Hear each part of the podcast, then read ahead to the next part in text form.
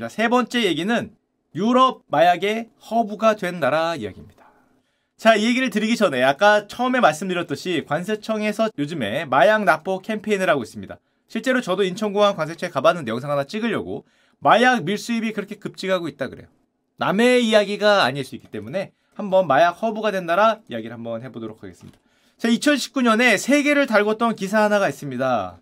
두바이의 경찰이 네덜란드가 가장 원했던 most wanted한 사람을 체포했다. 네덜란드가 가장 most wanted한 사람이 누구였냐? 1급 현상수배 이런 거잖아요. 최고 현상수배범. 네덜란드 마약왕 리두안 타기라는 사람입니다. 여기 있죠. 리두안 타기.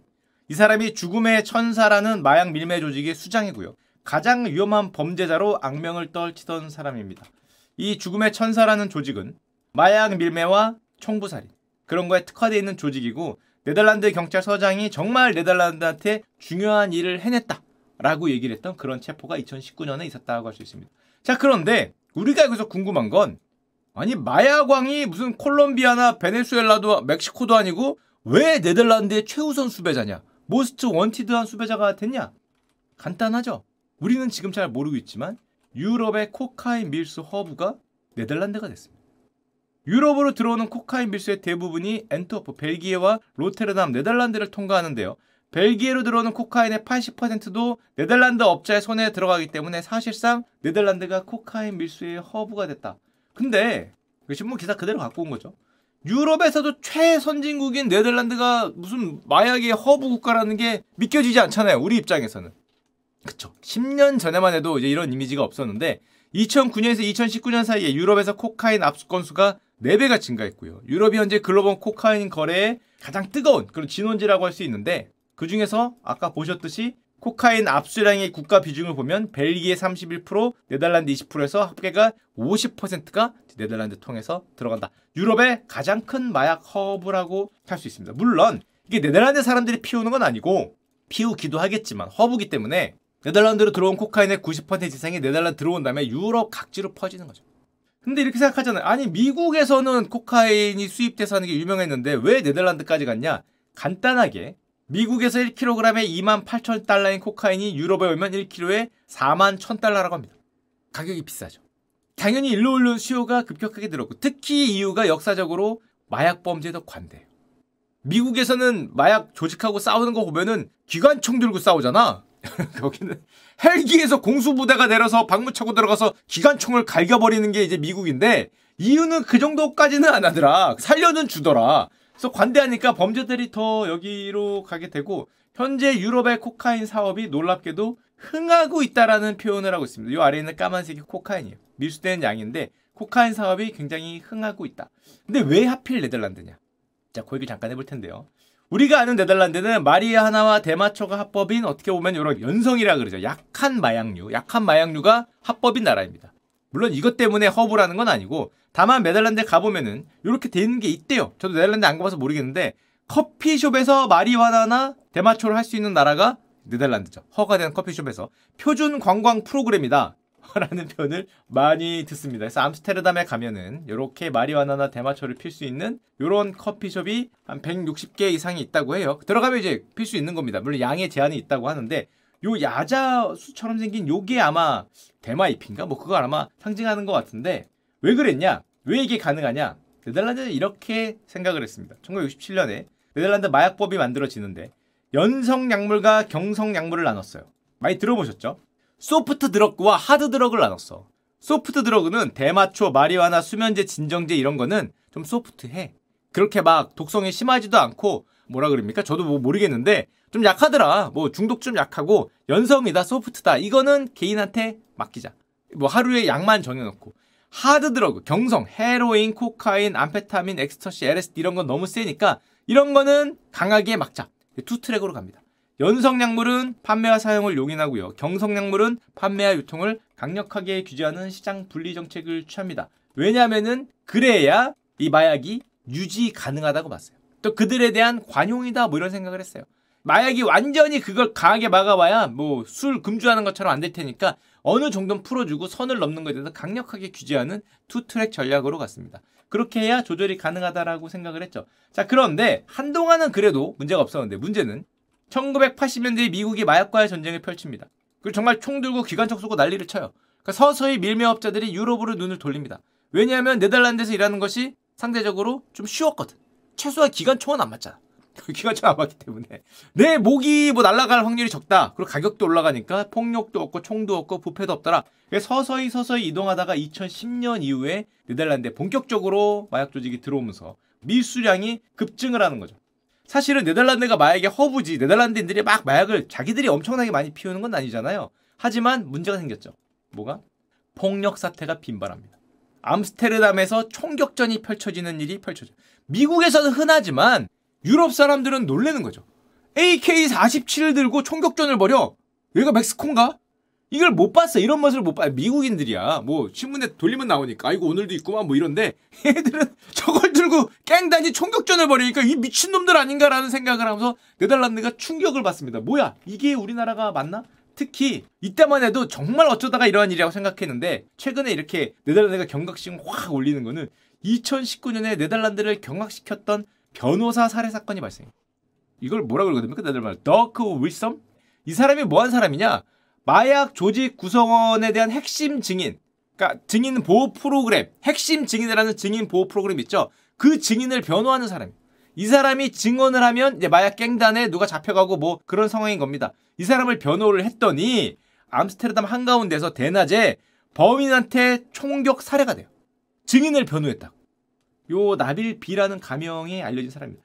네덜란드가 이걸 충격을 받죠. 대낮에 미국도 아니고 이게 말이 되냐? 그럼 변호사를 왜 죽였냐? 뻔하죠.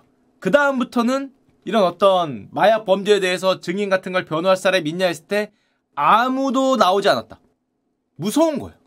근데 유럽에선 이게 말이 안 되는 거죠. 누구를 변호하는 게 무서워서 죽을까봐 변호사들이 몸을 사리고 20명을 찾았는데 모두 다 no를 내게서 21번째 변호사가 겨우 변호하겠다고 나섰는데 현재 익명으로 하고 있습니다.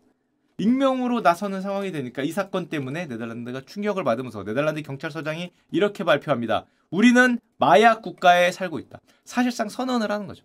과거에 우리가 아니다. 우리는 지금 마약 국가에 살고 있고 마약 관련 조직 범죄 지하 세계가 우리 도시에 상당한 영향을 미치고 있다. 그러면서 분노한 네덜란드가 강력한 단속에 나서는데요. 유로포를 통한 급습, 마약 압수, 수백 명의 체포 하다 보니까 또 놀라운 사건이 펼쳐지는데 그 네덜란드 전체가 이것 때문에 뒤집어졌죠. 왜냐? 네덜란드 남부의 한 마을에서 어떤 컨테이너에 숨겨진 고문실이 발견돼. 멕시코에 있을 것 같은 마약 조직들 간의 고문실. 특히 이 오른쪽에 이 잔인한 모습. 이렇게 묶어놓는 거죠. 우리가 뭐, 여 자르고 여 자르고 하던 그 영화에서 봤던 그 사람 묶어놓고 고문하는 고문실이 발견이 돼요. 이 고문실, 일곱 개의 고문실이 발견되고 여섯 명의 용의자가 체포가 되는데 이 모습이 네덜란드 전역에 방영이 되죠. 이게 우리나라인가? 메스, 가위, 톱, 펜치, 테이프 등의 고문 도구를 발견했다. 멕시코죠, 멕시코 진짜. AK-47과 7자루의 권총이 발견되고 6명의 용의자가 체포되는 일이 펼쳐지니까 사람들이 극도의 충격에 빠졌고 또 충격이 가시기도 전에 가장 최근에 핫한 건데 2021년에 네덜란드에서 존경을 받던 범죄 전문 기자 피터 드 브리스라는 사람이 암살되는 사건이 펼쳐집니다. 마약 조직에 대한 조사로 유명했던 기자고요. 대기자죠. 마약 관련 증언을 하고 마약 관련 프로를 TV에서 방영을 한 다음에 스튜디오를 떠난 지 몇 분 만에 머리에 총을 맞고 사망을 합니다. 유가족들이 성명을 냈는데 이렇게 됐어요. 피터는 끝까지 싸웠으나 결국 승리하지 못했다. 그리고 아까 처음 얘기했던 잡혔던 마약왕이라는 리드완 타기라는 이 사람이 이 피터의 암살 배후로 꼽히고 있습니다. 그 마약 범죄 조직의 수장인 거죠. 심증은 있지만 지금 물증이 없다 그러는데 이 사람의 메시지 중에 그 피터가 죽은 다음에 이렇게 좋아하는 하하하는 이런 메시지가 등장을 하기도 했고요. 그리고 저 리드완 타기라는 사람이 이끄는 마약 조직의 모토가 이거랍니다. 독일어죠. 말하면 죽는다. 절대 말하지 마라. 뭐 이거를 모토로 삼는 암살 조직이죠. 암살 암살 조직을 이끈다는 거를 백일 천하에 드러나니까 피터가 총격을 받은 자리에 추모하는 암스테르담 시민들인데 놀라는 겁니다. 놀라는 거. 네덜란드가 거의 뭐 멘붕에 빠지는데 네덜란드 범죄 기자회파가 이렇게 했습니다.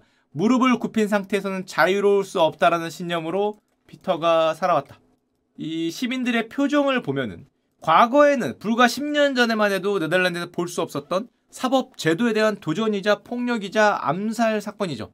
사법제도를 두려워하지 않는 어떤 저런 사람들에 대한 총기 폭력을 보면서 시민들이 충격에 빠지고 피터의 죽음 이후에 네덜란드가 눈물에 빠지면서 네덜란드 총리가 이렇게 얘기했습니다. 피터는 아무것도 두려워하지 않았고 우리는 그에게 빚을 지고 있다. 그러면서 네덜란드를 덮는 게 나라가 어떻게 이렇게 악화되었냐. 어쩌다 우리가 그동안 멕시코나 이런 북미의 일인 줄 알았는데 어쩌다 여기까지 오게 됐냐는 어떤 이런 느낌이 나라 전체를 이제 휘감게 됩니다. 실제로 암스테르담에 가면은 저는 가보지 않았지만 마리화나 관광이 있다는데 그리고 커피숍에서 1인당 소량의 마리화나를 파는데 관광객들이 많이 오면은 뒷문으로 와서 더 받게 하는 뭐 이런 것들이 일상화되고 요거는 최근에 포브스에 실린 일인데 요즘에 암스테르담에서는 이제 그런 관광은 오지 말아달라. 술과 대마초 그리고 여기 또 성매매가 합법화된 거죠.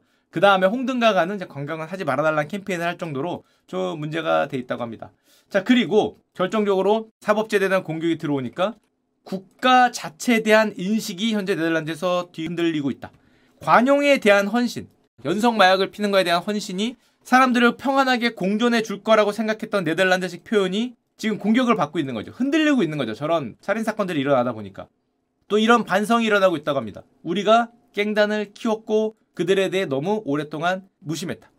대마나 마리화나에 대한 국가의 관용적인 접근 방식이 잔인한 마피아의 세력을 키우는 데 도움이 됐고 오랫동안 깽들이 수많은 마약을 전국으로 운반했는데 우리는 거기에 대해서 신경 쓰지 않았다. 특히 이미 2012년부터 깽들이 네덜란드에 본격적으로 활약을 했는데 심지어 2012년에는 네덜란드 깽단 전쟁이 발발했다고 합니다.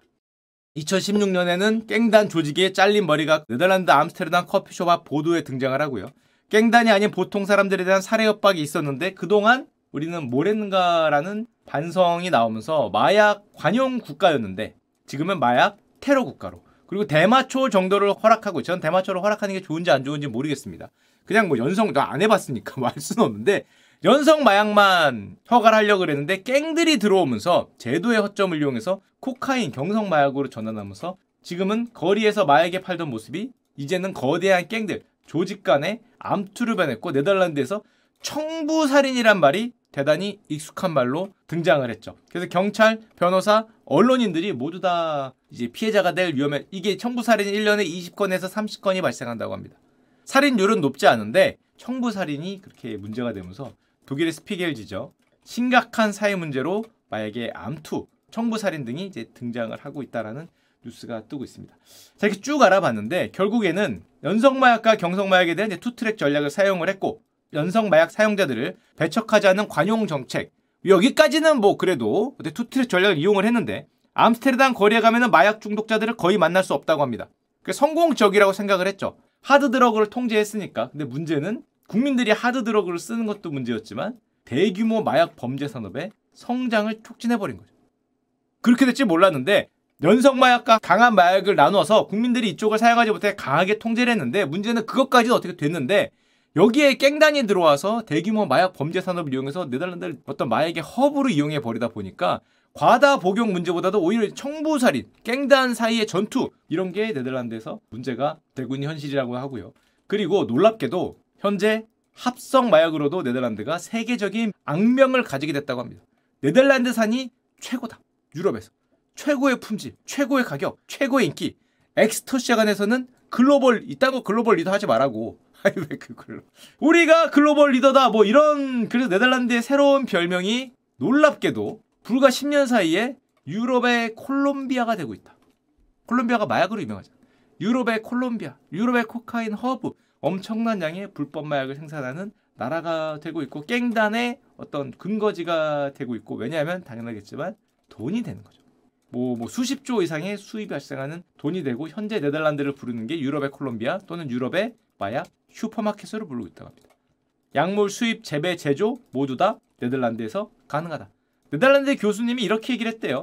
범죄자들을 체포하는 게 문제가 아니다. 지금은. 뭐가 문제냐? 네덜란드가 코카인 경유국, 이 유럽으로 들어가는 허브라는 게 이제 근본적인 문제고 이거를 우리는 해결하지 못하고 이걸 해결하려면 국가적인 어떤 구조를 바꿔야 된다라고 얘기하는 게 네덜란드의 오늘이라고 할 수 있고요. 또 이게 흔히 그 코카인 사용량을 그 우리가 잴 때 우리도 그렇고 유럽도 그렇고 하수구를 검색합니다. 하수구에 나오는 물을 분석한 다음에 거기에 마약 성분이 얼마가 있는지 검색을 하는데 지금 점점 점점 커져서 네덜란드, 벨기에가 경성 마약, 그러니까 하드 드러그의 사용도 유럽에서 가장 높은 수준으로 기록을 하게 됐죠. 옛날에는 이 정도까지는 아니었는데 지금 현재 보면은 유럽 하수 분석 결과 벨기에가 1위, 스위스가 2위, 네덜란드가 도시별로 3위, 7위, 9위를 다 차지하고 있으니까 어, 서서히 이 투트랙 전략도 대단히 위험해지는 거고 게다가 이거를 유럽 사람들도 굉장히 유심히 보고 있다 그럽니다. 왜냐? 벨기에나 네덜란드만의 문제가 아니죠. 질문이 이겁니다. 밀스텐 코카인은 대부분 네덜란드에 남아있지 않다. 어디로 갔을까? 네덜란드가 그렇게 많이 안 쓰죠. 국민도 적어요. 어디로 갔을까?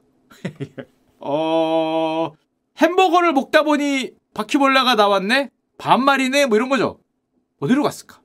그, 그죠, 그죠. 야, 파리가 나왔는데 다리만 있네? 어디로 갔을까? 뭐 이런 생각을 하다 보니까 네덜란드의 문제가 아니라 유럽 전체의 문제로 확대되고 있는 게 네덜란드의 현재라고 할 수 있습니다.